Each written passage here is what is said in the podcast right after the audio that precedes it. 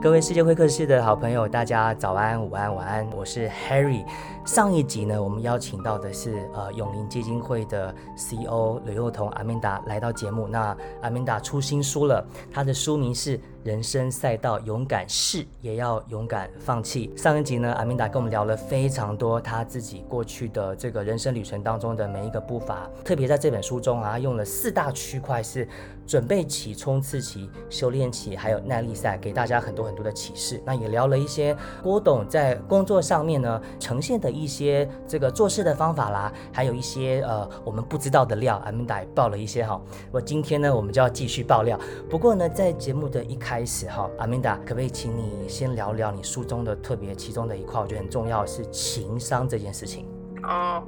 呃。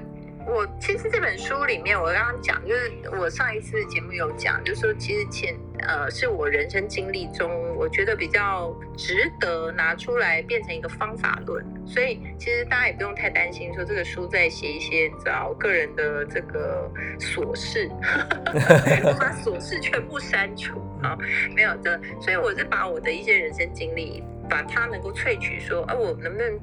把它变成一个方法论，能够跟大家分享的。那嗯，因为我其实人生绝大部分的核心还是在做做沟通啦，啊，应该说沟通、行销、P R、公关这类的工作，啊，就是所以其实沟通很重要，然后甚至危机处理很重要。但是一般人可能觉得说，哎，这危机处理跟我有什么关系？哈，就是我我我又不是公众人物，甚至我可能也不经营什么呃太多的这个什么事业啊，或者开店啊，或者怎么样。然后我甚至也不是公司主管啊，我有什么好去理解所谓的什么危机管理或者沟通，或者是我到底要怎么样去掌握这些分寸？但是我我觉得其实每个人每天都在危机当中，大家有没有感觉到？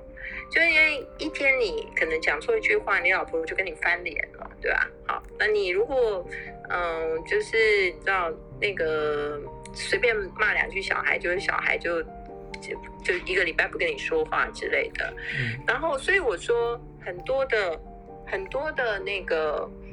呃。就是并不是说你是一个做危机管理人，或者你是个高管，你是有开店的，你才想要知道的所谓沟通的基本元素，或者是该拿捏掌握的。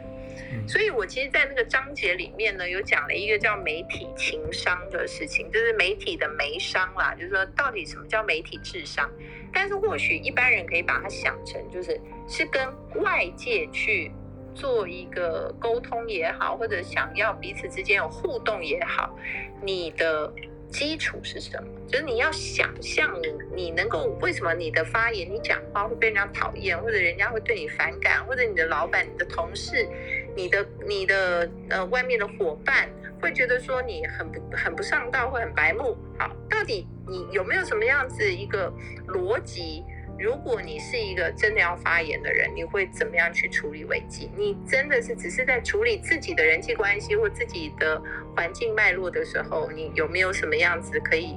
掌握的原则？所以我就在一个章节里面把这件事情说了。我说什么叫媒商？媒商就是你要有情商加智商。嗯，情商加智商的第一件事情啊，其实走遍天下还是只有一个道理，就是他是不是一个拥有道德标准的事宜？啊，有的时候我们对于很多硬凹的人，或者是说你明明做错了，然后死不认错，其实我们会觉得非常非常的反感。所以其实你一定要对一些事情有基本的判断能力，就是说判断什么？判断到底这对一般人来讲，一般人不是每个人哦，就是绝大部分，比如七八成的人，就是会觉得说，你不应该欺负动物啊，就是比如说你就不应该当街把猫踢踢一脚，还是把狗踢走，这不是嘛？这不是一般的人会觉得说欺负动物是对的。好，那这个就叫做基本逻辑。好，那你一定要有一个基本的道德感。就是如果没有基本的道德感，那就是很特别的一种人，就是我今天根本不在意别人跟我，反正随便你对我的任何的看法都 OK。其实现在有很多网红是这样的。什么叫网红是这样？就是说他有他特别特别设定的那个标准的标准的这种对象，然后这个对象是你知道，就是他就是接受他那套言论，他其实在那边他就是一个表演者，就是他是一个演员，他是不管的，我就是做这件事情，我我知道我这件事情踩着别人道德的限制或者那个那个界限，但是这跟我没有关系，我就是要讲给我的受众听，这种也是有，所以这个东西就是在多元文化里头是没有办法。但我只是觉得我们的基本每一个人的人生要能够过得稍微你知道愉快嘛，哈，就跟别人的相处愉快，或者别人对你的看法正面的话，基本上你跟别人的沟通的第一件事情的核心就是你要有基本上判断是非的标准，这个标准你应该要说拿捏。第二件事情就是说你要去解释，就是无论你是不是对外哦，就甚至你在公司里对你老板，你第二件事情你第一个要先判断你到底做做做的是对错，你到底有没有是非嘛，就是那个道德标准在哪里，你能不能把它拿出来做一个平衡，就是这是第一点。第二点就是说你要有智商，智商表现的是什么，就是你的你你资料判就是你资料收集的能力。我常常跟大家讲说，就是跟大家分享说，沟通的第一件事情就是不要讲错事情。那什么叫讲错事情？其实我们一定要承认，所有的人，天底下的人，只要是个人，没有经过什么太大的、就是伟大的这种修炼的话，其实每个人碰到负面的事情，或者是要被呃，你知道被攻击的事情，或者是比较让他觉得有危险的事情，第一个反应会是什么？是 defensive， 就是不承认，绝大部分，或者第一个反应一定是哦不是，哦没有，对，他可能要想一想，他才能够真的很坦诚的告诉你。所以其实我们常常发现一些事情做错了或干嘛，你去第一时间问你的同事，第一时间问你的朋友，第一时间问谁谁。那个事情如果跟他有关，他马上会有一种危险的意识，他会告诉你的资讯一定是不完整，甚至是不对的。嗯，你知道我看到太多沟通出现问题，就是说他都说啊，我讲的是谁谁谁告诉我的，我去问他，他是真的这样告诉我，我不是故意要骗你的。嗯，但是不好意思，那个人他不是故意要骗你，而是那件事情对他来讲，当你问他的时候非常紧急，非常的让他感觉危险的时候，他第一个全部都是否认的，而且他提出来的事情一定跟真实有一点落差跟距离。那你就拿着这些资讯，不管是对付你的老板也好，也好，或者对付人家来问你事情的媒体也好，还是对对你同事也好，还是对你的家人，反正你第一次要告诉人家的讯息，就是别人能够来判断你是否诚实、是否有诚意的第一个标准，就是你常常。你知道都道听途说，我不知道是这样讲了以后大家有没有同感啊？至少这是我经很多年很多年以后我的想法。所以任何事情现在如果说当事情发生的第一刻，我去询问的资讯我都不会太相信他们，或者说我问来的事情我都会有所保留。为什么？因为跟那个发生当下被你问的人或者你所接触的事情，那些人他感觉他安不安全，或者他会不会因为这样而受到波及，还是因为他这样的。就面对小孩就很简单，你回家骂小孩你就试试看，你知道发生家里有件不太好或者小孩不太好的事情，你第一次问他会第一个就承认的小孩真的蛮少的，如果有的话就表示你的小孩真的还蛮真是你知道吗，真是天真无邪，对，乖孩子。那这种，但是这有另外的问题，就是觉得说，那他是不是太过于你知道吗？就完全没有任何那个保护自己，对对，保护自己。所以，所以其实这个第二个智商就是说，你一定要收集到正确的资讯，嗯、而这些资讯呢，你要有能力去判断它是对的还是错的。嗯、然后更重要的是说，你要保持有完整的数据，就是说这里面哪些东西它是它是你可以。它是你可以被分析判断的吗？还是说它的事情只是你，你知道吗？就是一种感觉的陈述，那这样就是不 OK， 对不对？好，嗯，所以这是这是第二个。那第三个就是说，事实上你要你要呃对这整件事情要有一个呃，你知道比较就是嗯、呃，这该怎么讲呢？哎，我其实有点忘记我书里的第三个讲的是什么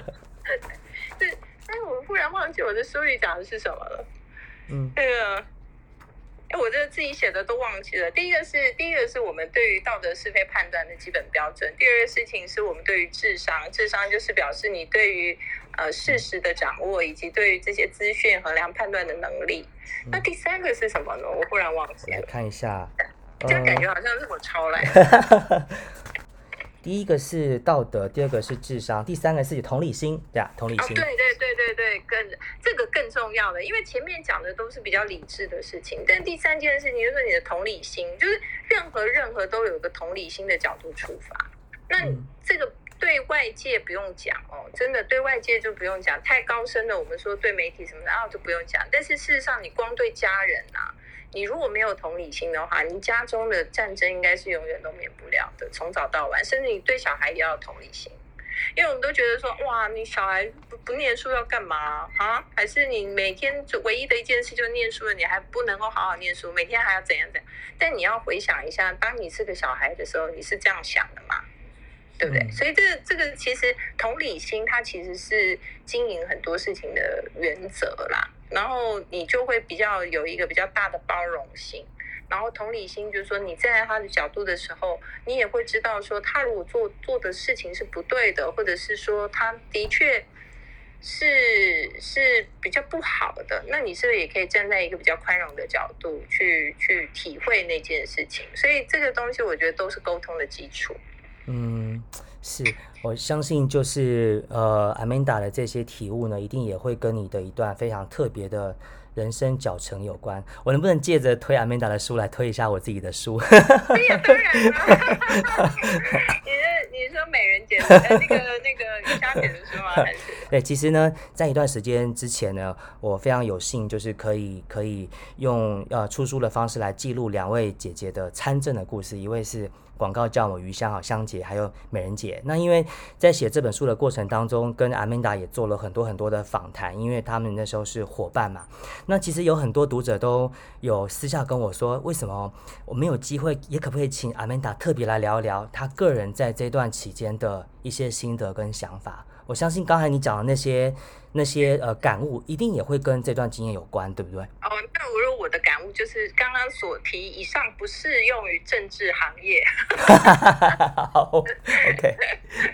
既没有基本的道德是非判断标准，第二也没有那个智商，有啦，智商用的方向有点歪楼。然后第三个就是同理心，那是不可能有的。好，所以。就是我们合合并的结论来讲，就是说，我觉得那个去看那个维基百科的时候，我就会觉得很好笑，因为维基百科会形容我的时候，他说我的身份叫政治人物，但坦白讲，就是政治这件事情，在我的人生五十年来当中，也就参与了那几个月而已，所以我其实真的不是个政治人物。嗯，那我的想法是这样，就是说这段历程其实让我更深刻的理解到，就是世界上的面向，就是到底人生有什么样的面向。我觉得我非常非常。非常的感恩那段过程，然后我也非常感恩现在买疫苗的这段过程。就是呢，这个这个所有都是一个你完全会颠覆你对很多事情的想象，但是它虽说是颠覆，但是在你进一步的思考的时候，你就会理理解一些基本的道理，就是说人的人的有就是。就是人的有限性啦，我该怎么讲的有限性呢？就是所有你觉得，呃，我这样讲好像把政治形容的很真的很龌龊，但是其实政治的目标理想是很远大的，因为它其实是管理众人之事，而且因为我长期做一些慈善工作，其实政治就是最大的慈善事业，因为所有的这些决策都会影响着这个国家或者所有社会或人民的一些走向，所以它其实应该是一个最大的。呃，应该是最大的这个慈善事业，但是某种程度这个是一个非常大的问题，因为它是个政治系需要来讨论的事情，甚至是呃，就是哪一种制度，对不对？自由自由制度还是共产制度，还是什么制度？什么制度对于人类社会的影响？所以我觉得这个并不是我能够用我狭隘的观点来来讨论的。但是我觉得我只是想要分享说，我在这里面所感受到的是说。我们到底要怎么样在很混很混乱的世间去依然坚持自己的原则，或者说你怎么样去感受现实的冷冷暖，然后你还能够依旧保持对这个世界上对人的善意。我觉得这件事情是非常非常不容易的，所以我我其实曾经有跟分享，甚至在书里我有讲过，在经过那段时间之后，我其实觉得我有点生病了。嗯，那我其实在写书的时候，在那一段只有一个小小的过程，但是呢我写了一个我自己经验蛮深刻的，就是说因为那时候开始要做初选或者选举的时候，我们其实呃联络了一些对象，那这些对象我们很希望他能够帮我们说些话，不是为了要他们听我们，只是想要让他分享一些跟我们相处的经验，或者跟跟郭先生相处的经验之类的。那但是有些当然就非常的好，他们依旧就是对我们不离不弃，但有些人就是就是也没有回应我们这样。那那在结束之后啦，啊，就是等等整件事情结束之后，甚至有人是会呃忽然间又讯息我说啊啊啊 Amanda 那个时候真不好意思，我没有看到你留给我的讯息这样。那我就笑笑的说，哦没关系，有点久了，我也忘记我找你什么事了。好，大概这样。那所以在写书的时候，其实我本来的第一版的时候，在写这个过程的时候是超级酸的，你知道吗？超酸的，我我真的是觉得好像倒了一瓶醋在我的书里这样，就是我把那个过程写的超酸的，因为就是感觉人, 人情非常冷暖这样子，嗯，就是喜善温暖，然后好像觉得看破世间这样。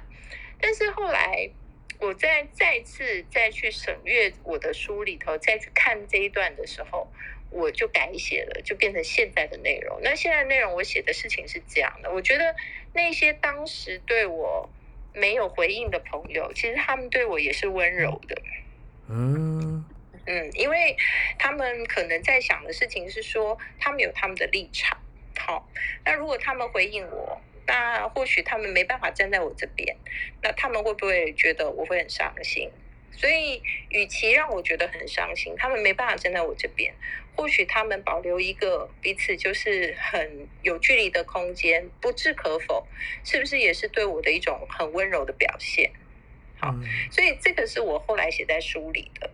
那我就是跟大家分享的事情就是说，这世界真的没有那么美好，好，有的时候你真的会看到很多非常让你不可置信，或者是觉得觉得没有办法接受，或者你会怀疑人生，甚至怀疑价值观，或者是怀疑很多很多事情，就是就真的人生没那么美好，人世间也真的没那么美好。我们在台湾已经很幸福了，在很多战乱的地方，在很多贫穷的国家，人性的丑陋面，或者人性的那种就是真实面，会更让人家觉得更狰狞。所以我们很幸运，但是我们都常常忘记，就是人世间其实挺残酷的。那在这么残酷或这么现实的一个人世，我们要怎么样还是保有着自己对于很多事情的热情，不然的话你就萎很萎靡了，你知道吗？就再也觉得没有什么事情可以值得你信赖跟努力的了。嗯，所以我觉得继续保有那样的能量是很重要的。所以我觉得我在那段经历之后，其实是有点生病了，因为生病是那种内心的生病，你知道吗？就是有一点无所适从，不知道我该拿什么样的价值观面对世界这样。但后来又慢慢好了，就慢慢的，你知道，好的伤疤忘了疼，我就是这种典型的这种人，所以就又就是在我人生当中，他占的的那个篇幅真的很小很小很小，但是我觉得对我来讲，其实是一个蛮深刻的体会。嗯，我前两天又把那时候你跟我访谈那个录音又又又叫出来听，然后我还是就是对于其中你讲了一句话特别印象深刻，你说，这个世界上没有什么事情是绝对的黑色跟绝对的白色，而这样的一个这样的一个逻辑，是不是也可以从这次的这本书，好，这个勇敢是也要勇敢放弃，这当中会有关呢？因为我觉得每个人都会有每个人要学习的事情，我真的很相信一个事情，就是说我们每个人来到这个人世间啊，大家都会问说最后到底有没有什么意义跟目的，有的人他可能及时行乐，有的人可能觉得说我要忧国忧民，就是每个人个性不一样，本来就会走出不一样的道路。我能够做的事情不表示别人能做，别人能做的事情也不表示我做的会很棒。所以其实更重要的事情是，我们其实嗯，都会有我们自己能够你知道闪亮的那个部分，但是因为你不是不会知道，你没有去尝试，你不会知道说哪一个东西你会闪亮，哪一个东西你不会闪亮，所以既然你知道吗？既然人世间没有一个标准答案，那是不是你其实基本上多尝试？那多尝试的前提就是多放弃嘛。你不放弃怎么多尝试呢？嗯。所以我觉得这件事情就很特别的是，嗯，你知道，我就觉得说多样性哈，有的时候它它会让你觉得说人生变得比较怎讲？虽然比较刺激一点，但是。你就会觉得说，或许你有很多可以跟人家分享的回忆吧。嗯，这可能就是不是你在自训当中哈，你提到的一个概念，就是在自训里面，你特别提到的是弗洛伊德的例子。然后弗洛伊德他总结的人生重要目标是努力爱人、努力工作。然后你就做了一个这样的延伸，跟你刚刚讲的有点像，就是可能就是不遗憾的人生哈。那你觉得现在的你还有没有什么嗯未央的心愿呢？那你在未来你会想要去完成它吗？在以后的日子？坦白讲啊，我觉得有的时候我跟别人分享，别人说哇，我觉得你的人生觉得怎么那个看起来这么乐观的人怎么会这么悲观？我说也不是啦，我只是觉得说，嗯，好像也没有什么会让我觉得说非做不可的事了。好，那并不是说因为我做过很多事，而是我觉得说，嗯。嗯我在书里有跟大家提到，因为我我家里有那种所谓看起来有点遗传性的癌症基因，就是因为我的我的外婆、我的妈妈、我的我的现在我的阿姨，他们可能他们可能都有这个，就是罹患癌，就是得了乳癌，所以我每次去检查的时候，那医生就会跟我讲说，啊，你这个是高危险、高危险、超高危险，而且我们家的那个癌症的。是一种叫做三阴性，就是其实是蛮恶恶性的，就是郭台铭先生的前妻也是这种癌症，就是他很恶性，所以他其实好像一般的化疗也不是真的对他很有，就是他也只能做一般的化疗，什么标靶什么对他也没什么效果。所以我常常这样在想的时候，都会觉得人生真的就是你的意外跟你的人生，不知道是哪哪一天就哪什么样的事情会发生在什么时候。好，那我们就会。看到很多故事嘛，那些故事都告诉你说，啊，我其实本来人生活得好好的，忽然因为怎么样，然后我就进入了一个，然后他对人生有所体悟。那我就想说，我可能不需要到那时候才有所体悟，我现在就可以体悟啦，对不对？就是我不需要等到那时候才有体悟，我现在就可以体悟了。所以你问我说有没有什么遗憾的事情，我觉得我没有特别遗憾的事情，因为我觉得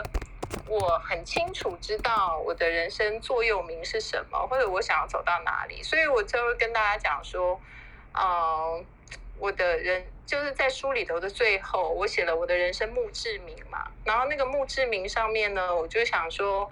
呃，如果我的我可以有我我的墓志铭的话，我希望我的小孩会帮我写上说，哦、呃，我的母亲其实是一个勇于尝试的人，那她的。他唯一教我们的事情就是也没有什么不可能的，也没有什么不可以的，你就多去做就好了。那还有就是说，如果你要有一个不遗憾的人生，你必须要先设立一些目标。那个目标是什么？就是说你你你你是真的很喜欢权位吗？权势吗？金钱吗？还是你的人生最终你想要被别人看待的是一个什么样子？如果这些事情它是以终为始的话，就是像我们工作的时候也是会有这样子的想法，以终为始，就是把目标当成我要去达成的，就像是买疫苗哦，我们老板就是告诉我说，就是得买到，好，先不要管我们要怎么买到，但是非买到不可。那接下来就是你知道，开始去冲撞，开始去找方法。那第二点就是说。我希望我的小孩写说，我的母亲是一个愿意调整自己的人，就改变观点跟看法的人。嗯，那如果如果我们愿意这样做的话，有时候就是在过程中有非常多的失败，因为没有永远成功的事，而且事实上也不存在一直成功的事情。他每天都是因为失败，你才会有觉得成功的喜悦嘛，所以它也是一体两面。所以失败就是。就只是面临挑战而已。那最重要的是，你要能够愿意调整自己的观点去看事情，你就不会那么纠结了。所以，如果你问我说：“哦，那你会不会觉得很遗憾？”其实我就会想调整一下观点说，说不会遗憾啦，只是还没做。那就是时间有多少，做多少算多少。人生如果就过到明天，那我就是把今天做完，那明天就结束了。那我可能有下一段旅程。嗯、那第三个就是说，我希望我的墓志铭，我的孩子会写说。我的母亲在离开这世间以前啊，都是一个愿意乐观的照顾别人的人。好，那就不是看起来好像很强，因为人家会说啊，那女强人。其实不是，我这是真的从小到大就很希望自己的内心很强，就是我觉得这个都是相对的，因为自己觉得自己很脆弱，就会很希望自己的内心很强大。所以不是看起来很强，是真的心里变得很强。那怎么样强？就是你能够真的照顾别人，就是你可以很强。嗯，讲到内心强大这件事情，你书中还有一个章节让我也觉得很受到打动，而且看了我觉得很有用，就是你特别强调的是锻炼好心灵肌肉的这件事情。我觉得心灵肌肉这件事情是不是就可以解决掉我们刚刚讲的这种，包括在赛道当中你要去转换的勇气以及敢于放下，这些都有都有关联。那心灵肌肉你是怎么训练的呢？挫折多了就训练了。没有，我觉得我自己的小孩，我就觉得说他们可能就没有办法像我这么快的觉得可以接受很多，嗯，是比较多受到保护嘛。所以我觉得这件事情就是看你的原生的状态。其实有的时候你我们原生的状态其实蛮怎么讲，蛮悲情的时候，或者说很多挫折挑战的时候，其实也有助于你其实越走越宽阔也不一定。嗯，所以这件事情就是说，有时候心灵肌肉它是，你知道练肌肉是这样的嘛，你我们去健身都知道，肌肉是一个破坏在建设的过程，对不对？你去练健身的时候，其实就是在破坏它，然后让它那个，然后补充养分，让它就又变可以第二天变强壮，对不对？所以其实练心灵肌肉跟练身体肌肉的逻辑是一样，所以第一个你一定要有破坏，但是是正常性的破坏，对不对？你要有比较正确的运动观念，不能造成运动伤害嘛，对不对？所以这个就是说正常性的破坏。所以你不要说我今天去做一些什么吸毒啊什么，对不对？就是很奇怪的那种挫折型的事情，就是你在你正常的道路上去寻求挫折，而、呃、不是寻求啦，就自然而然会有很多挫折。那他在这个破坏的过程啊，啊那你回去以后，对不对？做完这些运动以后，你就要回去吸收养分嘛。大家都知道，练健身的人就回去要吃啊，要有补充什么什么，他就会长肌肉。所以你必须什么？你要必须学习，你不能失败了，然后你会觉得说，哦，我都随便啦，反正我也不想知道我失败的原因，然后不想面对，甚至也不想接受人家建议，也不想听人家分析，也不想要去找到自己为什么上次失失败的那个事情。那你就表示你没有去增加那个可以长肌肉的那个营养。那这样的话，你的前面的破坏跟训练就等于白费了嘛，它就也没有长成心灵肌肉这样。嗯，那我觉得其实心灵肌肉就跟一般肌肉的训练模式差不多，那你就会慢慢的觉得，哦，自己每遭受一次过这种那个，你就越来越强壮。我觉得就自然而然就感觉就强壮了。但是后来我现在啦，是有一点觉得说，其实人就会觉得说，哇，能力越大责任越大，常常就有人会讲这种话的时候，我就很想讲说，那算了，我还是不要练肌肉，回头回头回头差不多了，可以了，我们勇敢是也要勇敢放弃，试够了我们就来放弃吧。嗯，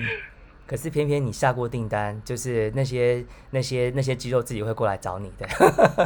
对，而且就是我已经写了墓志铭以后就不得了了，哦、对对对，就是你的墓志铭就会也是一个订单，所以大家也不要随便乱写。我觉得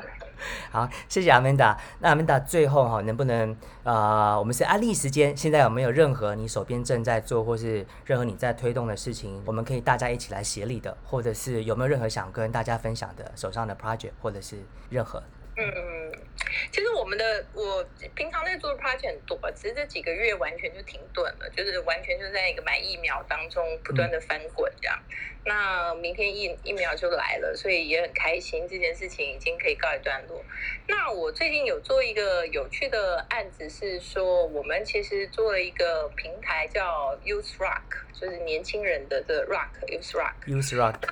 对对对，那它主要在做什么呢？它主要就是我们借接很多现在还在读书，不管是国内的学校、国外的学校，然后跟很多的企业做 intern， 就是说暑假或寒假的 intern 工作。嗯，那那只做学生哦，就是一般的那个，我们是不做那种什么人力中介，不做这个事情，因为学生的状况是，其实很多的，尤其是创新企业，他现在都想要把他的这个呃真才就往下延伸，就是到学校里面就找到人这样。那所以我们希望说这些企业会提供给我们一些就在寒暑假打工的机会。那第二个事情是，学生其实更希望早一点去接接社会，或者真的去看一看这些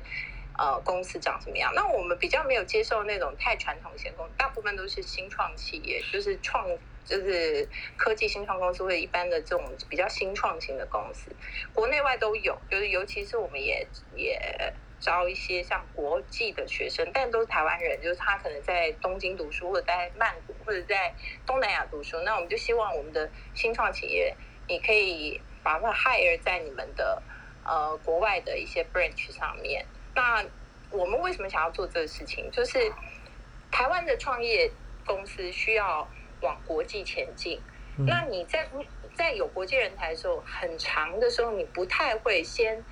先有非常多的外国人愿意来参与你，那你大部分很多你会去找台湾人来参与你，就是说，但是他从哪里来？他可能就在当地读书，所以他有对当地的一些认识跟经验。嗯，那我们也在台湾找，就是说，就是国外的公司，就是他其实创办人是其从其他国家到台湾来创业的，嗯、那让台湾的学生来帮这种公司做 intern 这样。所以这就是我们一个 Youth Rock 的精神，就是希望能够串联这些，就是能够做。那我们做一两年了，每年大概 routine 的工作就是会办几次的这种呃训练营，然后就是让大家知道说，呃，新创公司长什么样子，你们会有什么样，就是有点像像职前训练之类的。然后呃，去招募很多的公司提供给我们这种寒暑假的职缺。那也去学校做一些这种呃人才的 recruiting， 这样就是把人这样招进来，然后看看。那当然这还是要经过一个媒合的程序，不并不是每一个人都一定会找到他想要做的事，或者公司会找到他想要让做的人。但是我觉得就是经由这个过程里面，也或许就可以让大家彼此多了解。这个就是我们想要做的一些呃有趣的一些比较实验性质的事情。那那。就今年因为因为暑假刚过嘛，就是因为我们今年在忙疫苗，就没有弄得很好，对对，所以我觉得我还要再把这个事情再 pick up 回来。那其他我们有非常多的 program 都在进行，那就是我觉得这个事情现在是比较实验性的啦，所以也还蛮有趣的。嗯，那不管是新创公司方还是呃在学的年轻人，都可以直接透过这个平台，然后来跟来跟你这边做联络，对不对？嗯，就我们现在想要把这个，因为这个平台我们本来比较封闭式，就是我们做了一两年的实验哦。但是我现在就是因为你问我有没有什么新的 project 嘛，我就想要把这个事情变成一个比较公开形式，在台湾的北中南，或者是慢慢的可以在疫情如果好一点，可以在其他的国家的城市去办一些这种这种 book camp 啊或者什么之类的，然后把这个网络再做得更大一些。嗯，所以这个是我最近想做的事。嗯，既然讲到这个呃 Youth Rock， 然后刚刚听你那样分享，我就想再补问你最后一题哈、哦，就是刚才你特别讲到，就是希望不管是海内外的年轻人哈、哦，都能够有这种参与的机会，然后再加上又因为疫情的关系，其实呃让全球各地的这些不管是职场啦还是产业啦，都出现了很多很多新的串联跟可能性。那你觉得？呃，就青年职场这个角度来讲，我们我们应该在这个时候具备一个去去思考出怎么样的一个跟过去不一样的一种世界观，或者是一种胸怀呢？嗯，我觉得其实在疫情之后，大家应该有一个蛮感受蛮深的，就是哎，的确原来呃不去公司工作是可以运作的。对对对。哦啊、当然不是每一种啦、哦、有一些，但是你那种真的不能去公司就不能运作的，坦白讲就是这一次的受灾户啦，就是完全不能 work 的一些产业这样、嗯、那如果说是在家里工作然后还可以 work 的产业，原则上好像感觉也似乎那个 work from home 是可行的这样。但是我觉得啦，就慢慢的哦，这种 freelancer 跟真的被正式雇佣的员工就那个，你懂吗？就是界限就变得非常的微妙了。嗯、好，就比如说，大家忽然发现 work from home 可以，所有人都，我相信疫情之后也不会有那么多实体会议了，你知道吗？嗯，因为大家还是这个疫情看起来就是你知道要起来就起来，所以或许大家就慢慢的也习惯了说，以前大家可能这个线上会议还用的不是那么。那么那么灵光，现在大概就是哎，线上会议随便就开一下开一下，所以我觉得啦，哈，这个一定会改变了我们很多 work style， 就是或者是 job style。那它带来最大的影响会是什么？就是我忽然发现我雇用其他地方的人也不是不可能，嗯，你懂吗？因为以前我们雇用人就是觉得说他就是要来公司上班嘛，那他就有地利的问题啊，我不能够随便去找很远的地方的人来上班啊，对不对？就后来发现现在不是啊，反正 work from home 都搞那么久了，原来我也可以hire一个在很远的地方的人。嗯，所以我觉得竞争会变得非常的有点激烈，我不知道该怎么讲，就是说它变得不是那么不是那么容易掌握，说你现在竞争的环境到底在哪里，所以我觉得压力会更大。坦白，嗯，况下什么样的事情是一个可以让我们继续维持竞争力的，或者让我们能够你知道吗？更进一步的觉得说我们是是是你知道就是还是可以继续维持着我们做我们自己要做的事情，或者是走在我们自己的路上。所以其实应该说就是你必须要非常有自己的专长跟自己认为有自信的东西，就是你不能够再是一个只是听命行事，因为听命行事的人，他其实你懂吗？我可以，我可以hire很多从各地各方的来，所以我为什么一定要hire你？为什么我一定要跟你在一起？然后就跟以前的 freelancer 变得有点像，因为 hire freelancer 的概念都是他一定有部分什么样特定的专长嘛，你可以理解我意思哈。所以我觉得其实疫情之后，他其实会。反而啦，哈，就是说，虽然大家的移动变得没有全球化，但我觉得人才变得更加的全球化。嗯，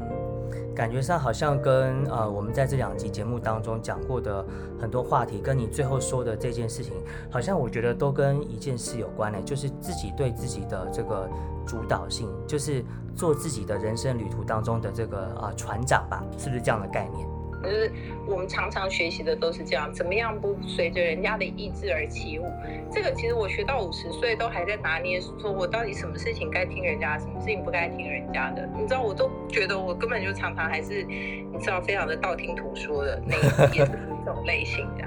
但是这其实真的是我们人生永远的课题耶，因为我们都永远不知道我们什么时候才会是自己的主人，我们总是有非常多的牵绊，让我们不得不。你知道暂时放下自己是自己主人这件事，嗯，但是